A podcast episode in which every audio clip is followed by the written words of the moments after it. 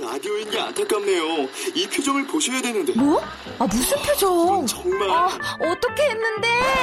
KBS 라디오 7개 채널에서 제공하는 최고급 정보들을 사진과 기사 그리고 영상으로 확인하실 수 있습니다. 읽는 라디오 KBS 라디오 홈페이지 라디오.kbs.co.kr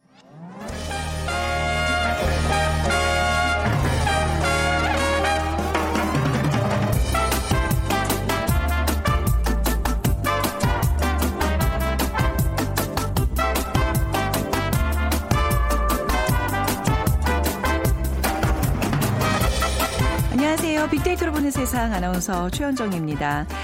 지난 주말 여의도의 벚꽃은 절정을 이뤘었는데요. 여러분 계신 곳은 어떠신가요?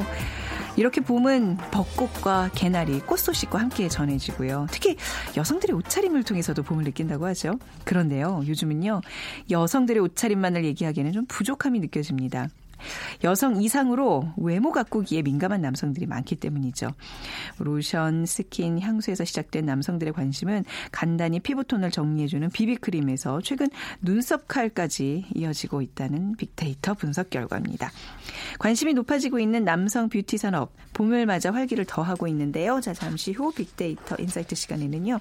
남성 뷰티 시장의 소비 트렌드 알아보고요. 어, 세상의 모든 빅데이터에서는 인터넷 전문 은행이라는 키워드로 빅데이터 분석해 보겠습니다. 자, 오늘 문제입니다. 앞으로 인터넷상에서 은행 거래가 이루어진다면 이것의 사용은 점점 줄어들겠죠? 어, 현금 없는 사회로 가는 중간 단계로 한국은행은 2020년까지 이것 없는 사회를 추진하겠다고 밝혔습니다. 한국은행은 매년 1,300억 원 정도의 이것을 생산하면서 제조비로 500억 원을 사용하고 파손된 이것을 폐기하는 비용으로 100억 원을 지출한다고 합니다. 어릴 적 이것으로 돼지 저금통을 채우면서 참 뿌듯했었는데 머지않아 사라진다고 하니까 좀 아쉬운 마음도 듭니다. 자, 이것은 무엇일까요? 1번 엽전 2번 수표, 3번 토큰, 4번 동전. 아, 돼지 저금통에 수표로 가득 찼던 저희 어린 시절을 생각하면서 문제를 내봤습니다. 농담인 거 아시죠? 자, 방송 들으시면서 정답과 함께 다양한 의견들 문자 보내주시기 바랍니다. 오늘 당첨되신 두 분께 커피 앤 도넛 모바일 쿠폰 드리겠습니다. 휴대전화 문자 메시지 지역번호 없이 샵 9730이고요. 짧은 글 50원, 긴 글은 100원의 정보 이용료가 부과됩니다.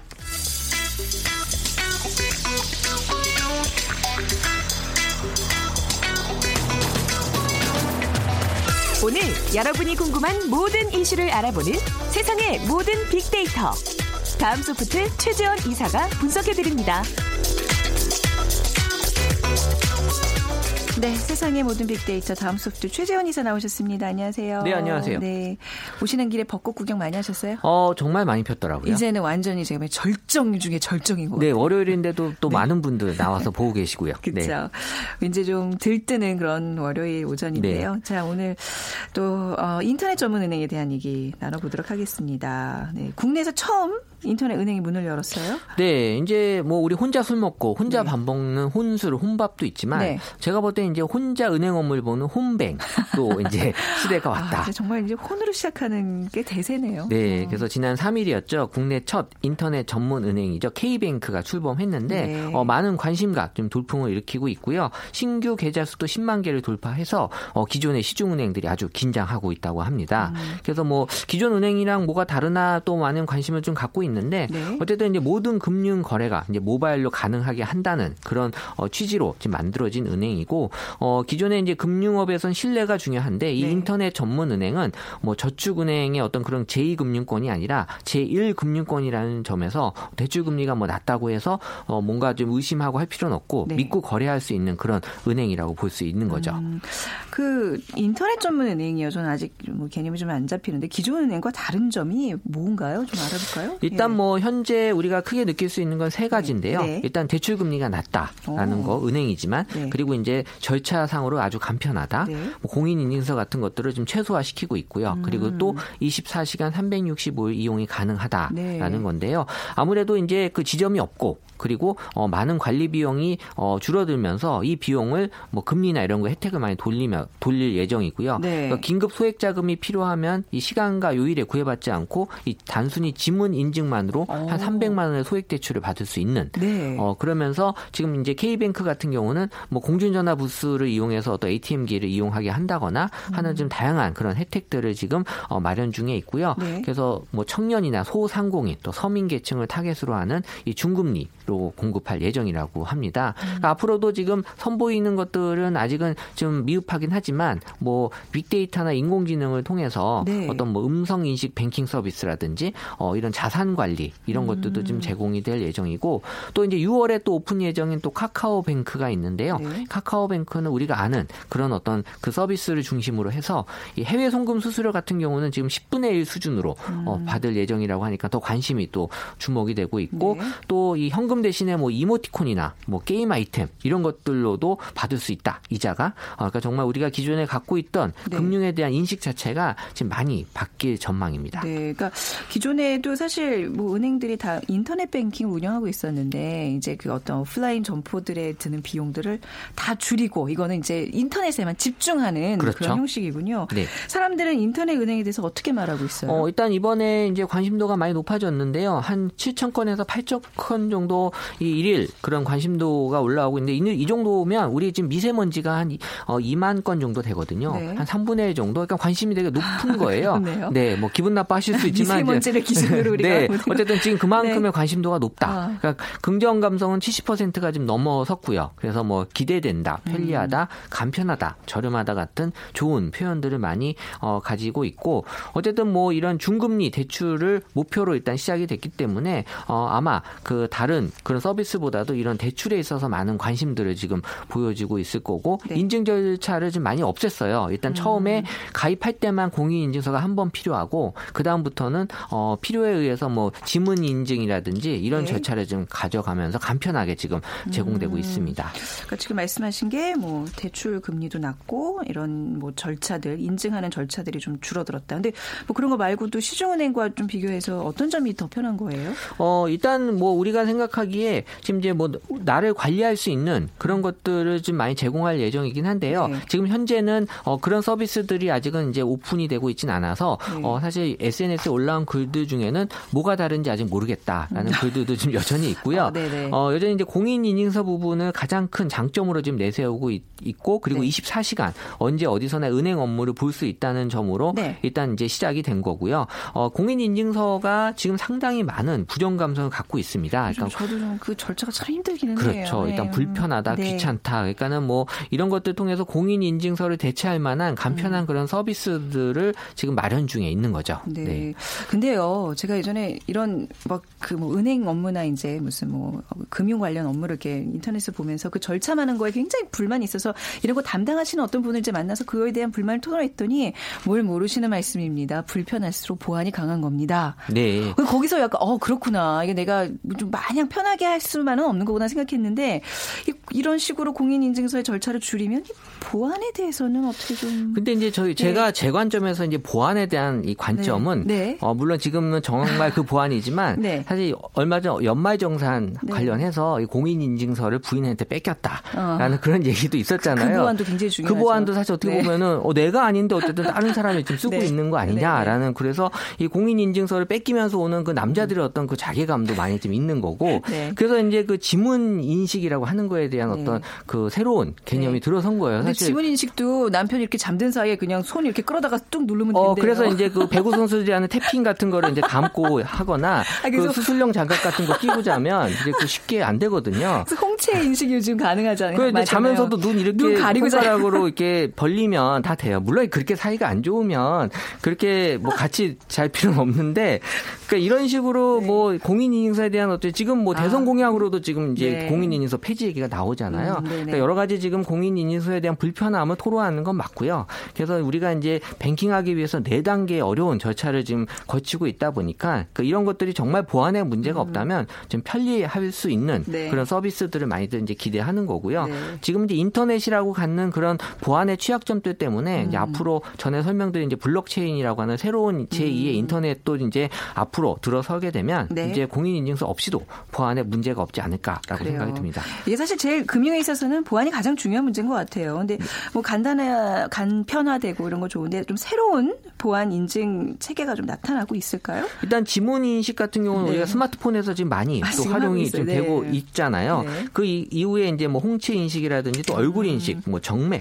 정맥? 예, 그 팔뚝에 있는 그 오. 정맥 같은 네네. 것들이 사실 이제 많이 인증 절차로 활용이 되는데 네. 사실 이제 홍채 인식이 가장 확실한 인식이라고 해요. 그렇죠. 네, 인식 그럼, 가운데는. 예. 근데 아직 네. 이제 그 기기나 여건이 마련이 되지 않아서 네. 어, 그런 부분들이 있지만 앞으로는 이제 홍채 인식도 많이 보편화될 음. 전망이고 일단은 지문 인식으로 어, 지금 현재 서비스들을 많이 대체할 예정이고요. 그래서 이제 이런 다양한 그런 패턴을 가지고 있고 또 복제가 불가능한 음. 어, 이런 것들을 통해서 이제 인식 수단을 편리하면서 보안에 문제가 없는 쪽으로 네. 지금 어, 바뀌어지고 있는 추세입니다. 네.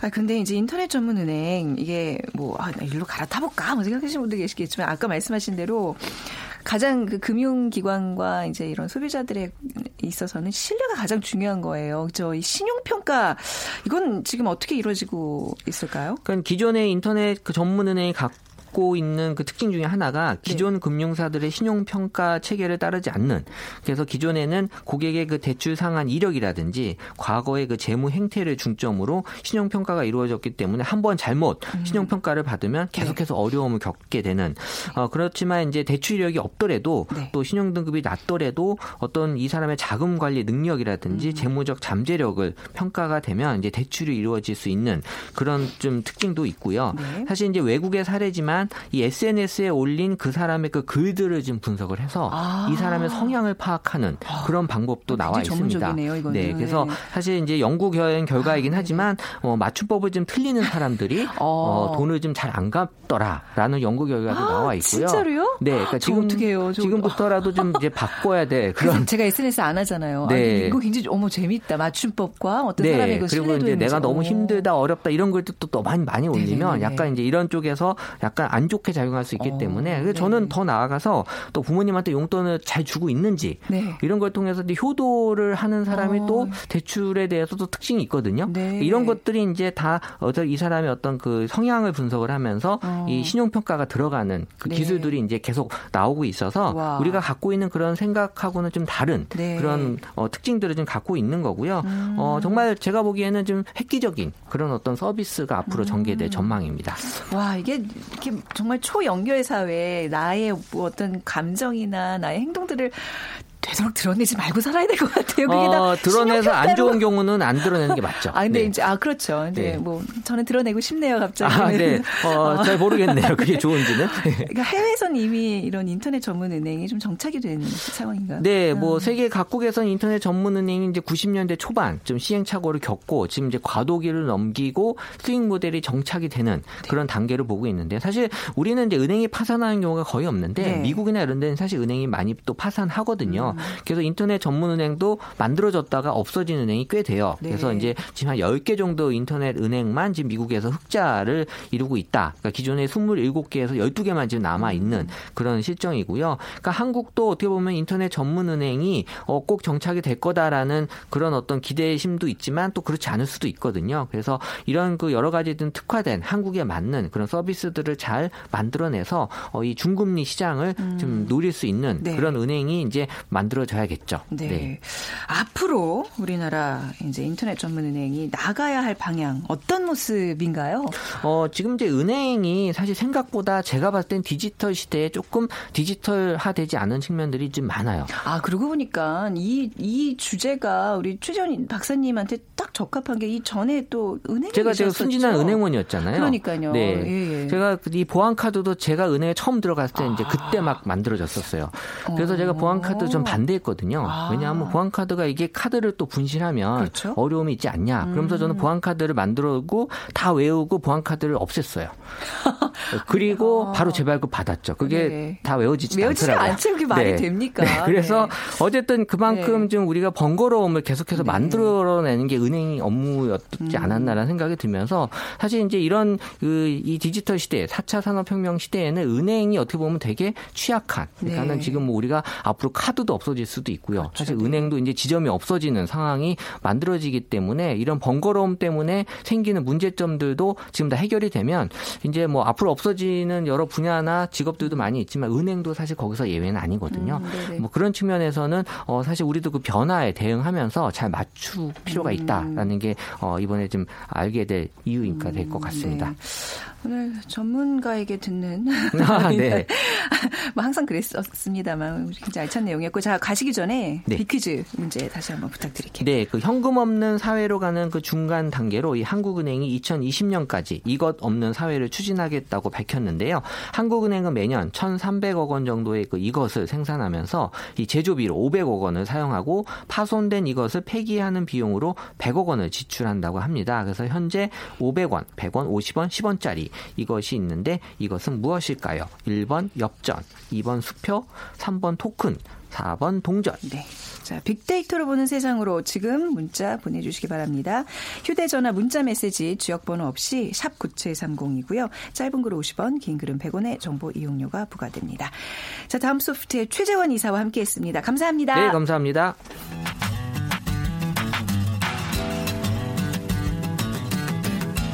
마음을 읽으면 트렌드가 보인다.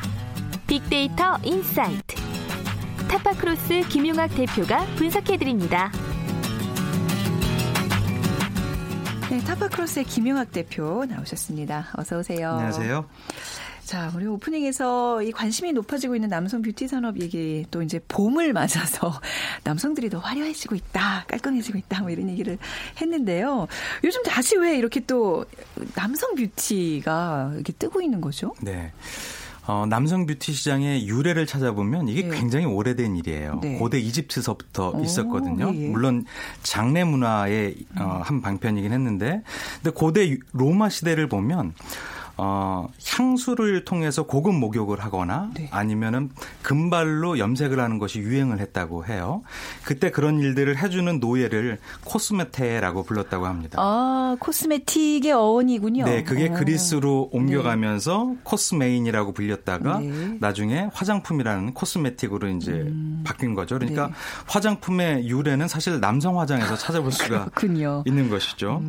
어, 실제로 보면은 아, 약 1990년대쯤에 미국에서 메트로섹슈얼이라는 유행이 뭐 나오면서 남성들이 이제 뷰티 시장에 대한 관심이 많이 나오기 시작했죠. 네. 우리나라 같은 경우에는 80년대에는 화장품 모델 보면 음. 이대근 씨나 이덕화 씨처럼 터프 가이가 주류를 이루었잖아요. 네네네. 90년대에는 안성기 씨나 아니면은 한석규 씨처럼 좀 네. 부드러운 지적인 이미지의 남성들이었다면 음. 2000년대에는 조인성 씨나 송승헌 씨, 원빈 씨처럼 조각 미남들이 네. 이제 화장품 광고를 주도했어요. 근데 최근에 보면은 20, 30대가 열광하는 화장품 남성 모델을 보면은 박보검 씨나 송중기 씨처럼 꽃미남이면서 유독 피부가 좋은 분들이 아, 진짜 부러워요. 화장품 모델을 하게 돼요. 여자가 봐도 부러울 정도의 고운 피부들을 지니고 계세요, 그분들. 맞습니다.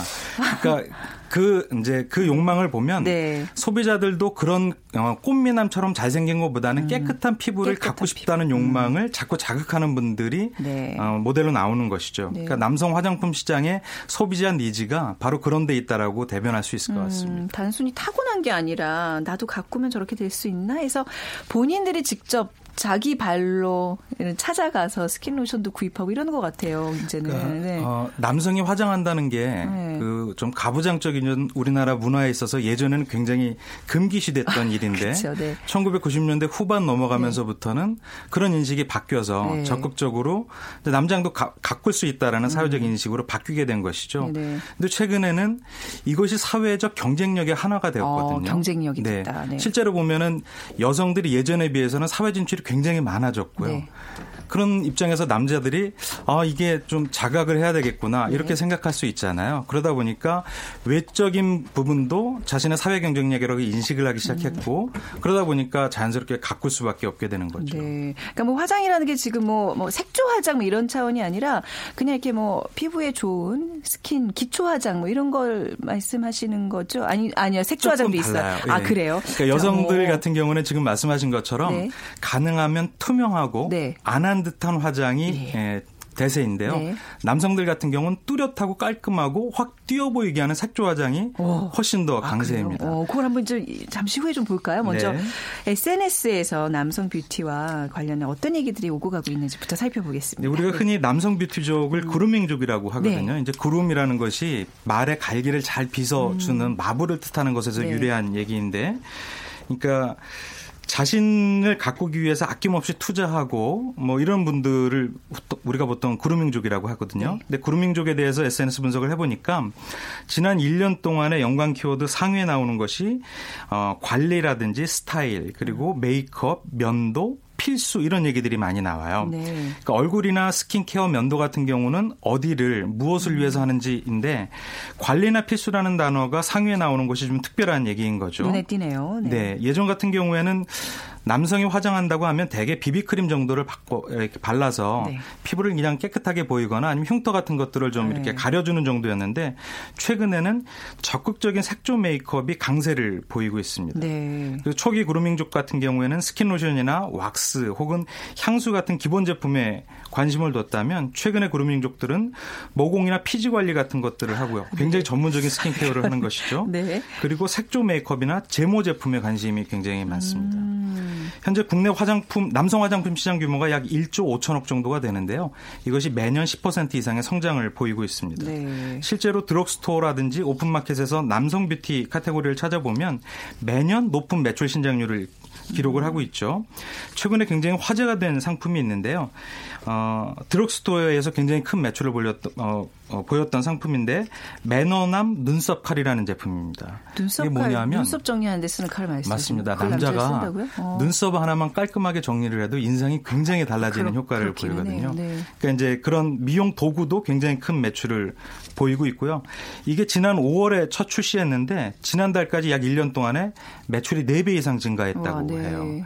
그리고 뭐 이외에도 굉장히 어, 핫 아이템이라고 할 수 있는 몇 가지 상품이 있는데 음. 어, 멀티 블랙 파우더라고 해서 이 남성의 눈썹 같은 것들을 뚜렷하게 보이게 해주는 파우더라든지 어. 아니면 네. 밀도를 조절할 수 있는 면도기라든지 네. 수염을 전문적으로 빚는 빗이라든지 이런 네. 것들이 굉장히 크게 인기를 끌고 있다고 하네요. 어, 주로 이렇게 눈썹, 수염, 털 관리를 조금. 어, 이게 그게 그래서 그 것이 그루밍족인가요? 네. 그러니까 최근에 모 어, 예능에서 어, 네. 어, 박수홍 씨가 왁싱을 하고 있는 것이 이제 네, 나왔잖아요. 네, 네. 그러니까 남성들이 눈썹을 깨끗이 정리하거나 구렛나루 같은 수염을 깨끗이만 정리해도 굉장히 인상이 달라 보여서 네. 남성들이 깨끗하게 보이게 하는 주요 아이템 중에 하나가 털 관리입니다. 이런 게 이제 새로운 용어인데 트리밍이라고 하거든요. 음. 네, 네. 털만 관리를 해도 그렇죠. 굉장히 인상이 네. 달라 보인다는 거죠. 그래서 왜 피부과에 그 제모하러들 얼굴 제모하러들 많이들 남자분들 방송하시는 분들 찾곤 하는데 이게 이 시장이 좀 특이한 게 이게 계속 한 10% 성장세를 보이고 있다고 하셨는데 떨어질 리는 없을 것 같아요. 한 번 여기에 맛을 들이면 한 번 자기를 꾸미기 시작하면 못 벗어나거든요. 그렇죠. 그죠, 꾸미기 네. 시작할 때가 어렵지 네. 꾸민다라고 시작하고 나면 다시 과거로 못. 돌아가요. 예. 그, 왜 김영 대표님이 자꾸 왜 과거로 돌아가고 있나. 네, 노화가 되고 있습니다. 아유, 별말 아니 농담이고요. 남성 뷰티 시장과 관련해서 또 어떤 새로운 점들이 있을까요? 네, 예전에도 한번 소개해 드렸던 바버샵이 있는데요. 네. 이제 남성만의 전용 뭐 이발관인데 이게 단순히 헤어를 관리하는 데서 넘어서서 네. 패션이라든지 남성용 소품이나 향수 같은 것들에 대해서 컨설팅을 받거나 아니면 물건을 구매할 수 음. 있게 되는 거죠.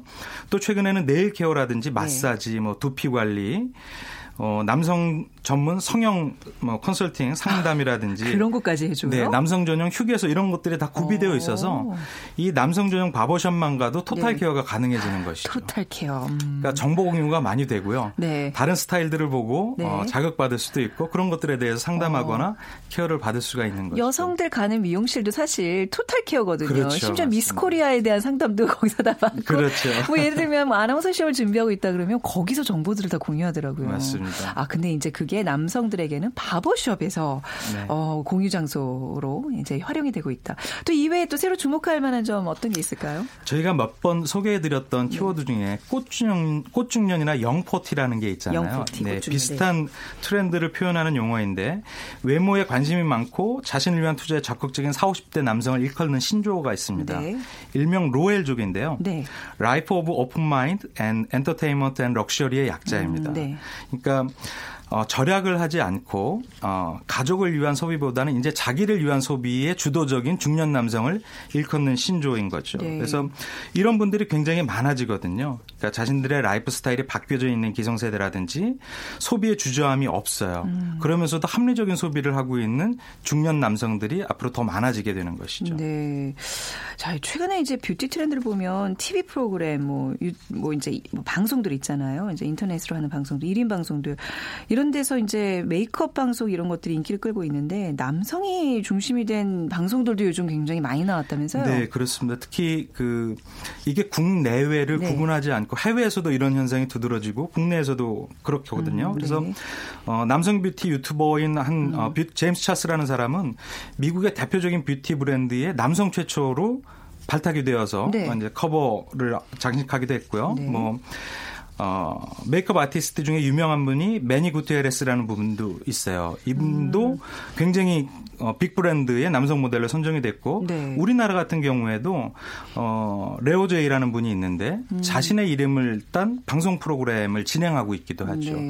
그러니까 이런 분들의 그 동영상들을 보면 굉장히 많은 분들이 조회하고 댓글을 달고 그러면서 소통하는 것들을 볼 수 있어요. 음. 그러니까 그만큼 많은 남성 어, 그루밍족들 혹은 예비 그루밍족들이 있다라는 증명이고요. 그런 것들을 통해서 뷰티 트렌드를 익히고 음. 네. 어, 자신들이 이제 그루밍족이 되어가는 것이죠. 어, 이게 구독수가 이런 뷰티 관련 이런 1인 방송들 보면 구독수가 그냥 웬만한 공중파 못지 않은 어, 뭐 수백만을 영향력이 예, 예. 있는 것 같아요. 네, 그러면 이제 이상이 되죠. 그 사람들 이렇게 왜 저 약간 개인적으로 궁금한 게뭐 뭐 이런저런 제품들을 쓰잖아요. 네. 그런 제품들을 이렇게 협찬을 하는 경우들도 많은 거죠. 그렇죠. 그러니까 예. 많은 기업들이 이런 전문적인 어, 유튜버라든지 아니면 1인 매체들을 섭외를 해서 네. 그분들을 통해서 제품 홍보를 하는 거게 하는 것이 되는 거죠. 그리고 네. 실제로 오프라인상에서도 보면은 굉장히 많은 쇼케이스들을 이런 분들이 해요. 네. 그래서 미용법 같은 것들을 알려주고 그 사람들의 꿀팁을 받아서 자신들이 하면서 아 저 사람은 저 셀럽은 어떤 상품을 쓰는지 소비자들이 네. 보게 되는 것이죠. 네.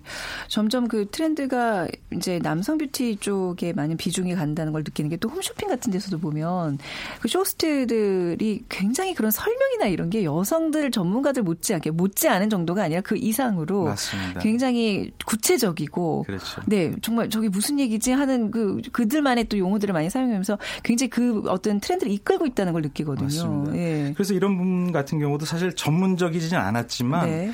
이분의 방법이 소비자들의 호응을 얻으면서 음. 굉장히 유명한 사람이 되었잖아요. 한 인터뷰에서 귀하의 직업은 뭐냐고 여쭈니까 네.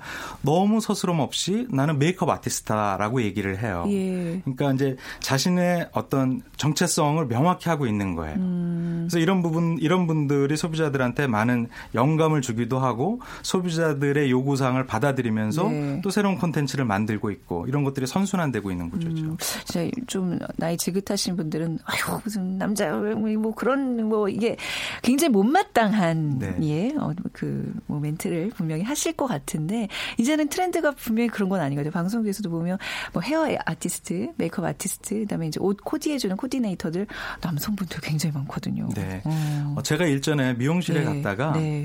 이렇게 뭐 토탈 바보샵은 아니었는데 네. 왜 틴트라고 하죠? 입술에 윤기를 네, 예, 네, 이 표현은. 그걸 발라주는 걸 저는 굉장히 이렇게 놀랐어요. 네. 아 이걸 왜 내 입술에 바르지? 근데 네. 미용실 문을 나서면서 굉장히 흐뭇해졌거든요. 아, 그래요? 인상이 너무 달라지는 거예요. 아, 생기발랄해 보이고 그렇죠, 그래서 아 화장을 하는 그루밍족들의 심리를 충분히 이해할 수 있겠더라고요. 자, 남성 뷰티에 뭐 앞으로 이쪽 뭐 성장이 뭐 계속 될 것 같고 또 시장도 굉장히 커져 가고 있는데 앞으로의 전망 어떨지 좀 분석해 주시기 바랍니다. 네, 이렇게 꾸미는 것을 드러내고 싶지는 않지만 네. 깔끔하고 정결한 외모를 갖고자 하는 needs들이 많아지거든요. 네. 그러다 보니까 남성 뷰티 시장은 굉장히 많이 성장할 수밖에 없고요. 아까 말씀드렸던 남성 뷰티 크리에이터들의 활약이 음. 이런 남성 화장하고자 하는 남성의 소비 욕구를 자극을 하면서 훨씬 더 긍정적이고 음. 확장적으로 성장할 수 있을 거라고 보입니다. 네.